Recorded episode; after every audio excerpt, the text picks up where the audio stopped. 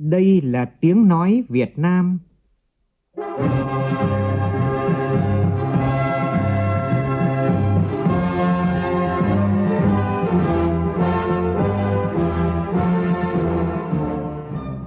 là tiếng nói Việt Nam, phát thanh từ Hà Nội, thủ đô nước Cộng hòa xã hội chủ nghĩa Việt Nam.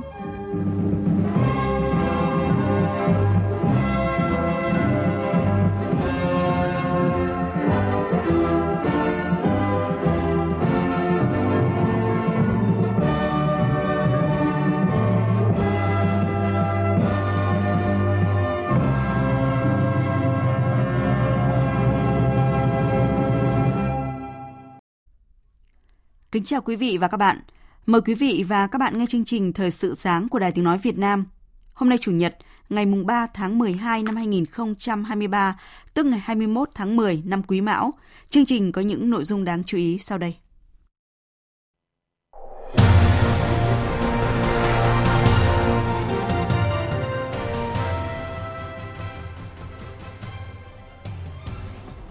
Phát biểu tại hội nghị thượng đỉnh nhóm G77 về biến đổi khí hậu, Thủ tướng Phạm Minh Chính đề xuất 3 định hướng hợp tác trong việc thích ứng hiệu quả với biến đổi khí hậu. 168 đồng chí trúng cử Ban chấp hành Tổng Liên đoàn Lao động Việt Nam khóa 13. Tối nay diễn ra lễ trao giải thưởng tình nguyện quốc gia 2023. Đây là giải thưởng nhằm tôn vinh và nhân rộng các điển hình tiêu biểu đã có những cống hiến vì cộng đồng. Trong phần tin quốc tế, Giáo hoàng Francis kêu gọi các nhà lãnh đạo thế giới tăng cường hành động và tạo bước ngoặt để cứu hành tinh trước tình trạng biến đổi khí hậu hiện nay. Trong khi đó, 50 công ty dầu khí chiếm 40% sản lượng toàn cầu đã cam kết khử carbon từ nay đến năm 2050.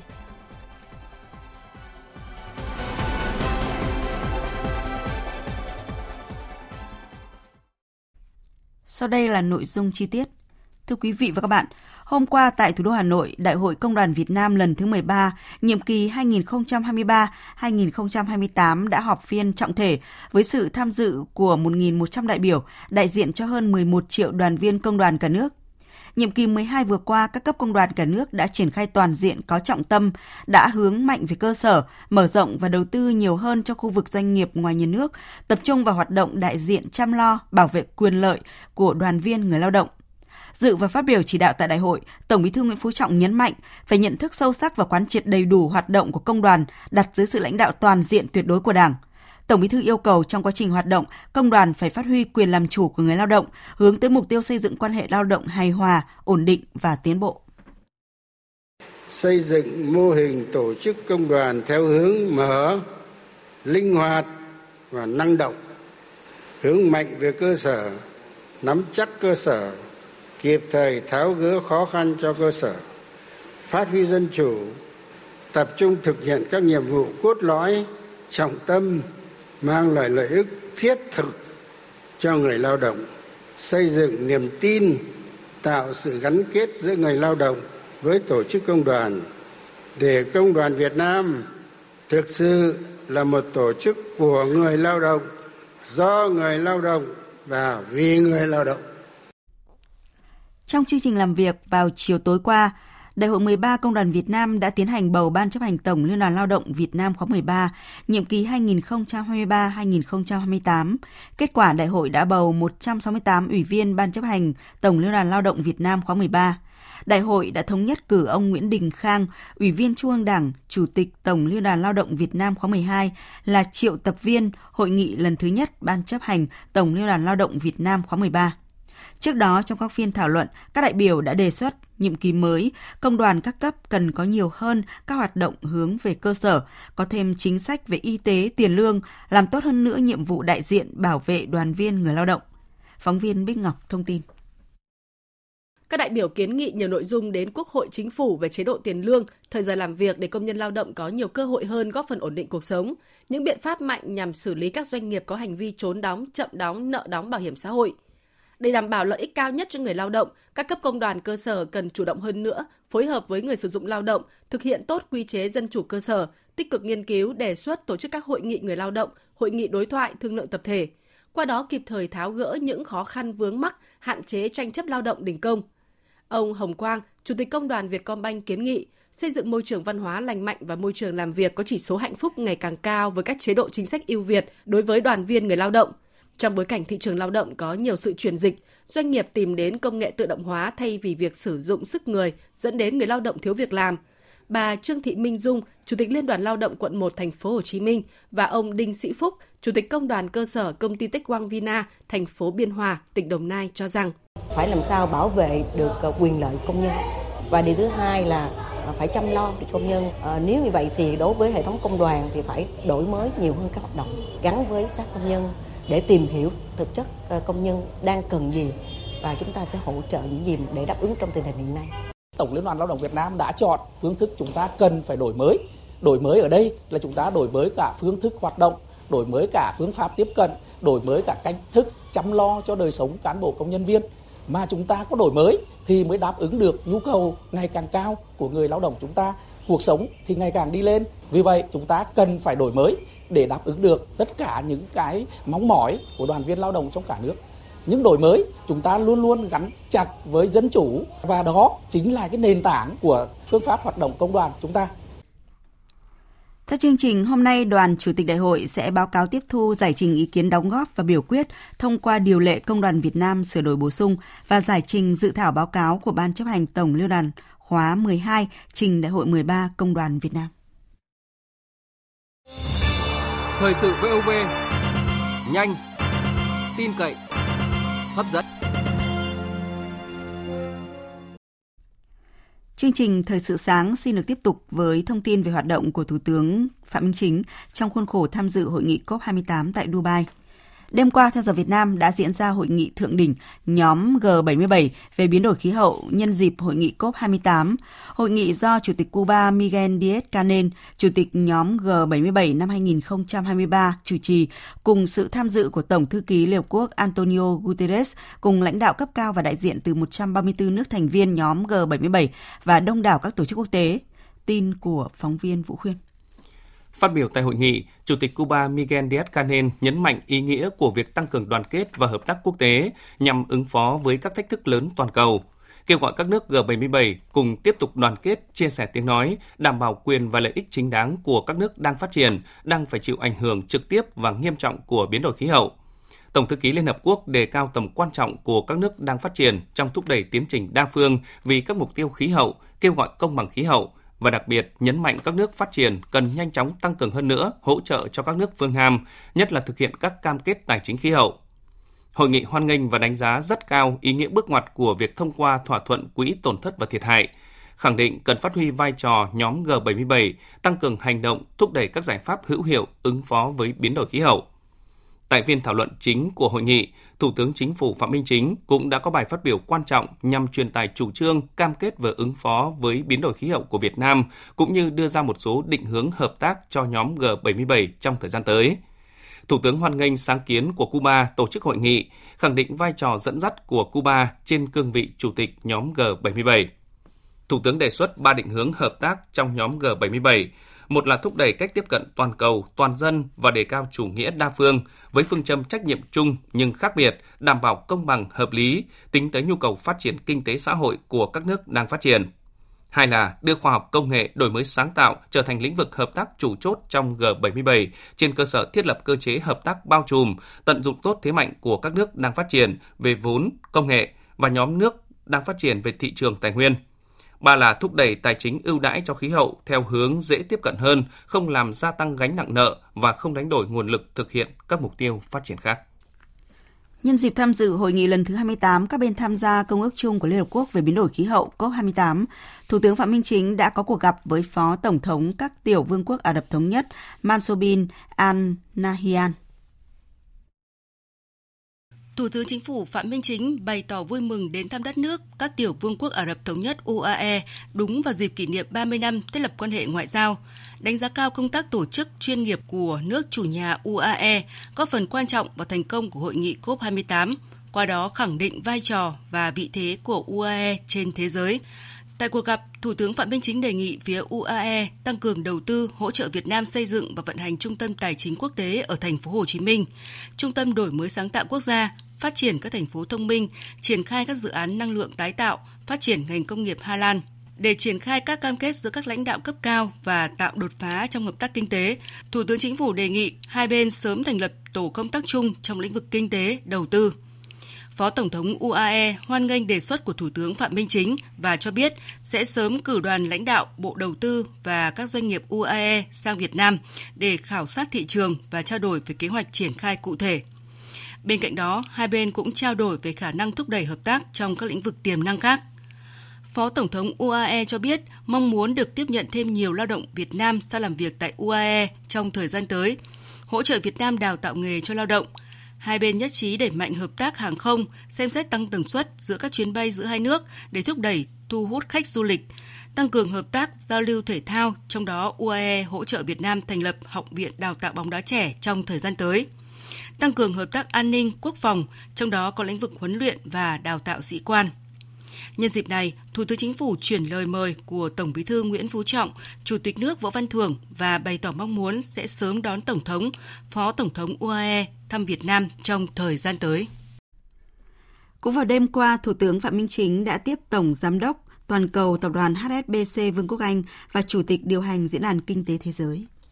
Phát biểu tại buổi tiếp Tổng Giám đốc Toàn cầu Tập đoàn HSBC, ông Noel Quinn, Thủ tướng Phạm Minh Chính bày tỏ cảm ơn HSBC đã hỗ trợ Việt Nam trong chuyển đổi xanh.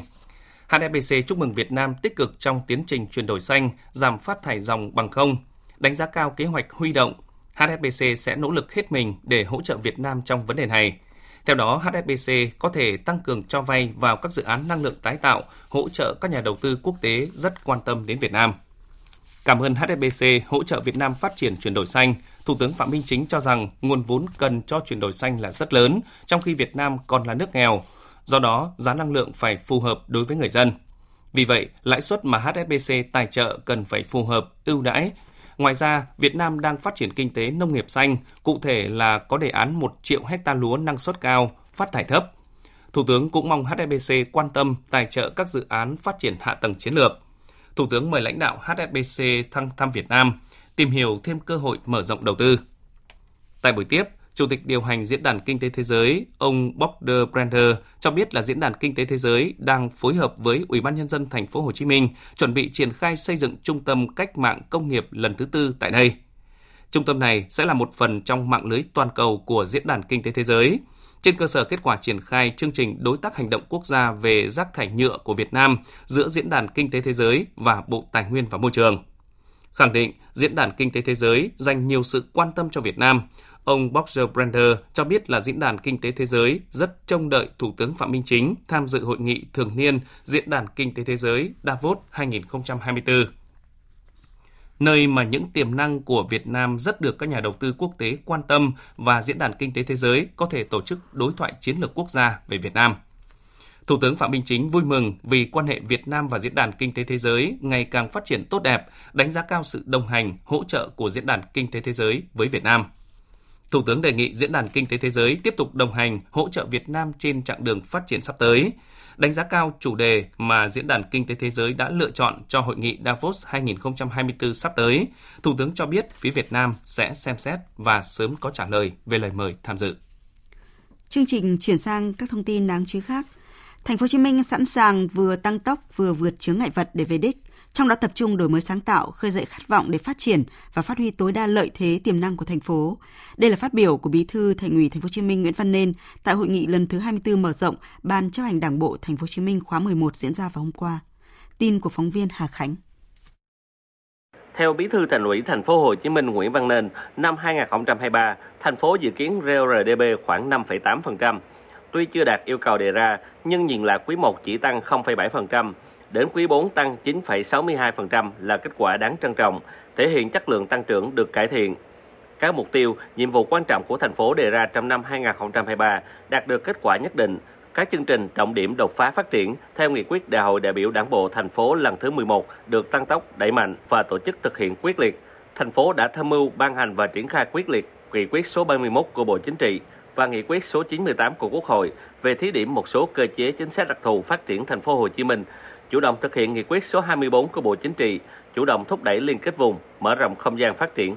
Ông Nguyễn Văn Nên nhấn mạnh, thành phố cần đảm bảo các nguồn lực để thực hiện nghị quyết 31 của Bộ Chính trị và nghị quyết 98 của Quốc hội, phát triển kinh tế theo hướng bền vững. thành phố chúng ta không có còn à, cái dư địa để phát triển chiều rộng nữa mà bây giờ phải tập trung để phát triển theo chiều sâu đó là cái hướng định của chúng ta trên cái nền tảng là kinh tế xanh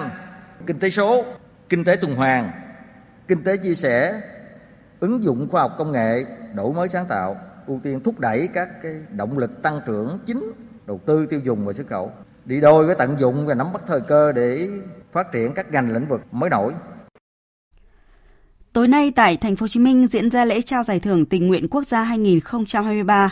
Trước đó, Trung ương Đoàn Thanh niên Cộng sản Hồ Chí Minh đã công bố danh sách 10 cá nhân và 10 tập thể được trao giải thưởng tình nguyện quốc gia 2023.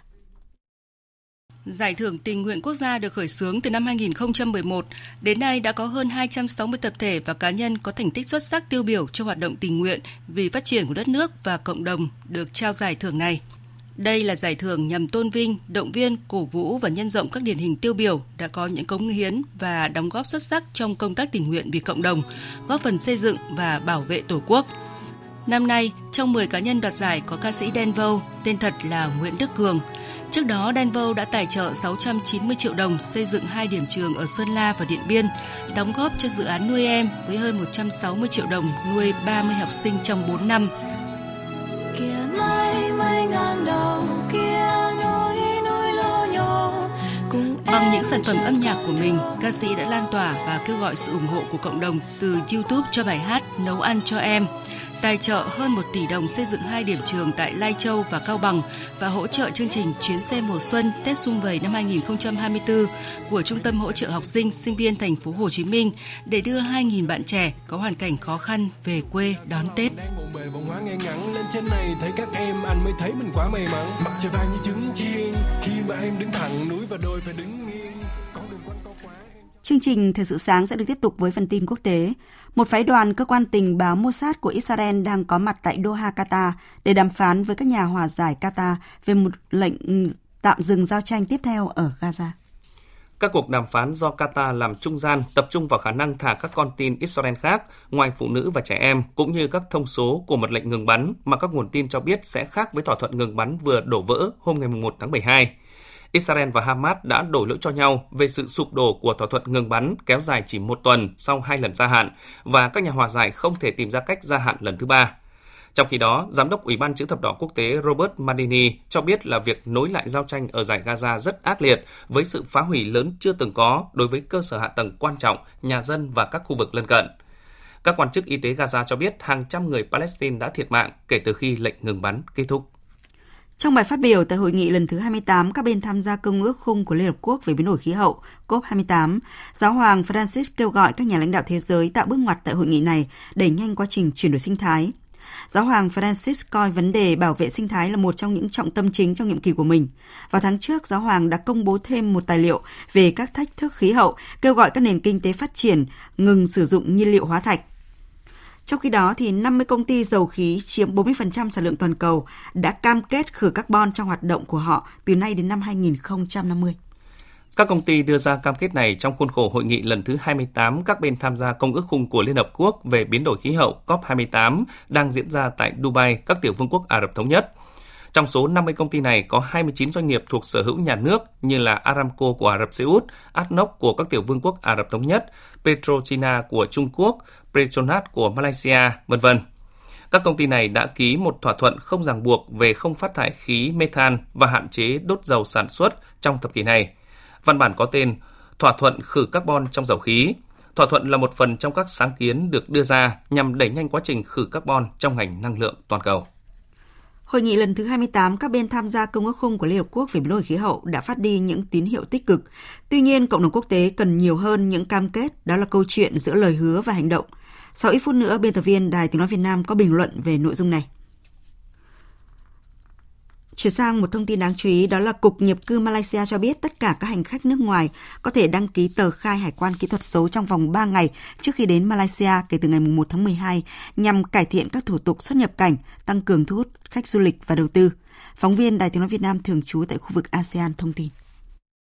Theo Cục Nhập cư Malaysia, tờ khai hải quan kỹ thuật số được áp dụng cho tất cả người nước ngoài tới Malaysia, ngoại trừ ba nhóm đối tượng là hành khách quá cảnh qua Singapore mà không làm thủ tục nhập cảnh – thường trú nhân Malaysia và những người được phép nhập cảnh qua hệ thống thông quan tự động của nước này.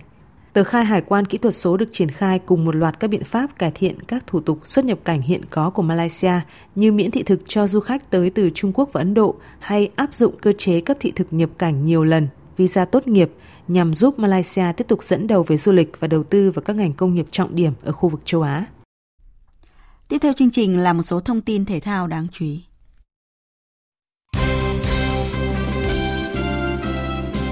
Tối qua, trận đấu giữa Khánh Hòa và Thanh Hóa tại vòng 4 của V-League đã diễn ra với nhiều tình huống căng thẳng và áp lực cho cả hai đội. Tuy nhiên, Khánh Hòa đã không thể tận dụng lợi thế sân nhà và để thua Thanh Hóa với tỷ số 0-2. Thua trận này, chủ nhà Khánh Hòa rơi xuống vị trí thứ 11 trên bảng xếp hạng. Câu lạc bộ Thanh Hóa đang có 8 điểm sau 4 vòng đấu và tạm thời xếp thứ hai trên bảng xếp hạng. Đêm qua và sáng sớm nay, vòng 14 giải ngoại hạng Anh diễn ra với những trận đấu đáng chú ý. Manchester United đứt mạch 3 trận thắng ở ngoại hạng Anh sau khi để thua chủ nhà Newcastle 0-1. Nottingham Forest thua 0-1 trước Everton. Trong khi đó, Arsenal tiếp tục giữ vững ngôi đầu bảng khi thắng Wolver 2-1.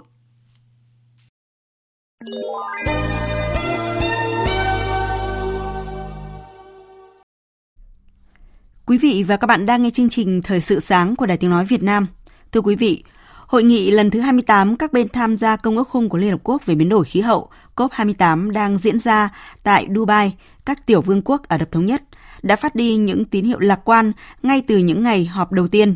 vì các nước thể hiện quyết tâm cao và sẵn sàng rút hầu bao nhằm thực thi các mục tiêu về khí hậu khiến cộng đồng quốc tế hy vọng nhiều hơn vào những kết quả mà COP28 mang lại. Biên tập viên Thu Hà có bài bình luận COP28, câu chuyện giữa lời hứa và hành động. Mời quý vị và các bạn cùng nghe. So với các hội nghị của những năm trước, thì COP28 được cho là có quy mô lớn hơn nhiều, với khoảng 140 nhà lãnh đạo và 70.000 đại biểu từ khắp nơi trên thế giới tham dự. Thêm nữa, đây còn là hội nghị quan trọng nhất của Liên Hiệp Quốc về khí hậu trong 8 năm qua, bởi các nước sẽ lần đầu tiên đánh giá những mục tiêu đề ra trong thỏa thuận Paris năm 2015 về biến đổi khí hậu. Vì thế, những kỳ vọng mà cộng đồng quốc tế đặt ra cho hội nghị lần này cũng rất lớn.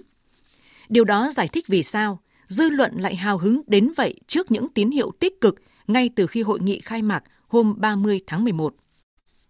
Việc huy động tài chính cho cuộc chiến chống biến đổi khí hậu luôn là vấn đề quan trọng nhất, nhưng cũng phức tạp nhất trong tất cả các cuộc đàm phán. Thì giờ đây đã đạt bước tiến lịch sử khi các quốc gia nhất trí đưa vào vận hành quỹ tổn thất và thiệt hại với số tiền ban đầu mà các nước cam kết là gần 600 triệu đô la.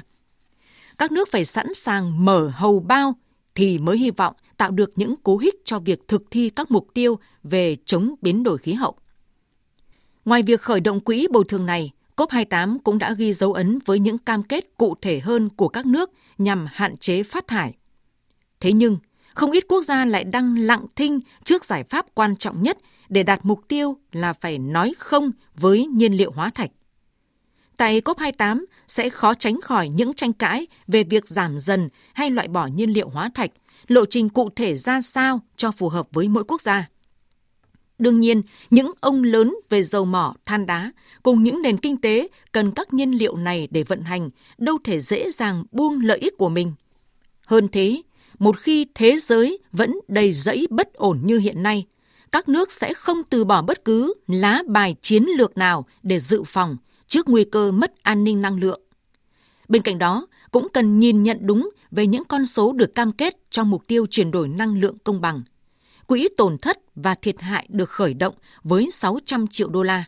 Nhưng đây vẫn là bước đi nhỏ trong một hành trình dài, vì con số mà các quốc gia đang phát triển cần để bù đắp cho những tổn thất do biến đổi khí hậu gây ra lên tới 100 tỷ đô la. Vì thế, dư luận đang hy vọng COP28 sẽ đạt được những kết quả thực chất hơn nữa nhằm góp phần thu hẹp khoảng cách giữa lời hứa và hành động. Quý vị và các bạn vừa nghe bình luận của biên tập viên Đài Tiếng Nói Việt Nam nhan đề COP28, câu chuyện giữa lời hứa và hành động. Dự báo thời tiết Phía Tây Bắc Bộ có mưa vài nơi, gió nhẹ, trời rét có nơi rét đậm, nhiệt độ từ 12 đến 23 độ. Phía Đông Bắc Bộ và Thanh Hóa có mưa vài nơi, gió Đông Bắc cấp 2, cấp 3, trời rét, vùng núi có nơi rét đậm, nhiệt độ từ 16 đến 22 độ, vùng núi cao có nơi dưới 13 độ. Khu vực từ Nghệ An đến Thừa Thiên Huế, phía Bắc cục bộ có mưa vừa mưa to, phía Nam có mưa, có nơi mưa rất to, gió Bắc đến Tây Bắc cấp 2, cấp 3, vùng ven biển cấp 3, cấp 4, nhiệt độ từ 18 đến 28 độ. Khu vực từ Đà Nẵng đến Bình Thuận có mưa, có nơi mưa rất to, nhiệt độ từ 24 đến 30 độ. Tây Nguyên và Nam Bộ có mưa rào và rông vài nơi, gió Đông Bắc cấp 2, cấp 3, nhiệt độ từ 19 đến 33 độ. Khu vực Hà Nội có mưa vài nơi, gió Đông Bắc cấp 2, cấp 3, trời rét, nhiệt độ từ 17 đến 22 độ. Dự báo thời tiết biển, Bắc và Nam Vịnh Bắc Bộ, khu vực Nam Biển Đông và khu vực quần đảo Trường Sa thuộc tỉnh Khánh Hòa có mưa vài nơi, tầm nhìn xa trên 10 km, gió Đông Bắc cấp 4, cấp 5. Vùng biển từ Quảng Trị đến Quảng Ngãi, vùng biển từ Bình Định đến Ninh Thuận và vùng biển từ Bình Thuận đến Cà Mau có mưa rào và rông vài nơi, tầm nhìn xa trên 10 km, gió Đông Bắc cấp 5 có lúc cấp 6, giật cấp 7, cấp 8, biển động, từ đêm gió giảm dần. Vùng biển từ Cà Mau đến Kiên Giang có mưa rào và rải rác có rông, tầm nhìn xa từ 4 đến 10 km, gió Đông Bắc đến Đông cấp 4, cấp 5. Khu vực Bắc Biển Đông có mưa vài nơi, tầm nhìn xa trên 10 km, gió Đông Bắc cấp 6, riêng vùng biển phía Đông Bắc có lúc cấp 7, giật cấp 8, cấp 9, biển động mạnh, từ đêm gió giảm dần. Khu vực giữa Biển Đông có mưa rào và rông rải rác ở phía Tây, tầm nhìn xa trên 10 km, giảm xuống 4 đến 10 km trong mưa, gió Đông Bắc cấp 5. Khu vực quần đảo Hoàng Sa thuộc thành phố Đà Nẵng có mưa vài nơi, tầm nhìn xa trên 10 km, gió Đông Bắc cấp 6, giật cấp 7, cấp 8, biển động. Vịnh Thái Lan có mưa rào và rải rác có rông, tầm nhìn xa từ 4 đến 10 km, gió Đông Bắc đến Đông cấp 3, cấp 4. Vừa rồi là thông tin thời tiết. Ít phút còn lại của chương trình, chúng tôi tóm lược một số tin chính vừa phát. Phát biểu tại hội nghị thượng đỉnh nhóm G77 về biến đổi khí hậu, Thủ tướng Phạm Minh Chính đã chia sẻ quyết tâm chuyển đổi xanh của Việt Nam, bày tỏ sẵn sàng phối hợp và chia sẻ kinh nghiệm với các nước G77 và Thủ tướng đã đề xuất 3 định hướng hợp tác trong việc thích ứng hiệu quả với biến đổi khí hậu. Vào tối nay, 10 cá nhân và 10 tập thể sẽ được trao giải thưởng tình nguyện quốc gia năm 2023. Đây là giải thưởng nhằm tôn vinh và nhân rộng các điển hình tiêu biểu đã có những cống hiến vì cộng đồng. Giáo hoàng Francis đã kêu gọi các nhà lãnh đạo thế giới tăng cường hành động và tạo bước ngoặt, đẩy nhanh quá trình chuyển đổi sinh thái để cứu hành tinh trước tình trạng biến đổi khí hậu hiện nay. Trong khi đó, trong khuôn khổ hội nghị COP28, 50 công ty dầu khí chiếm 40% sản lượng toàn cầu đã cam kết khử carbon từ nay đến năm 2050.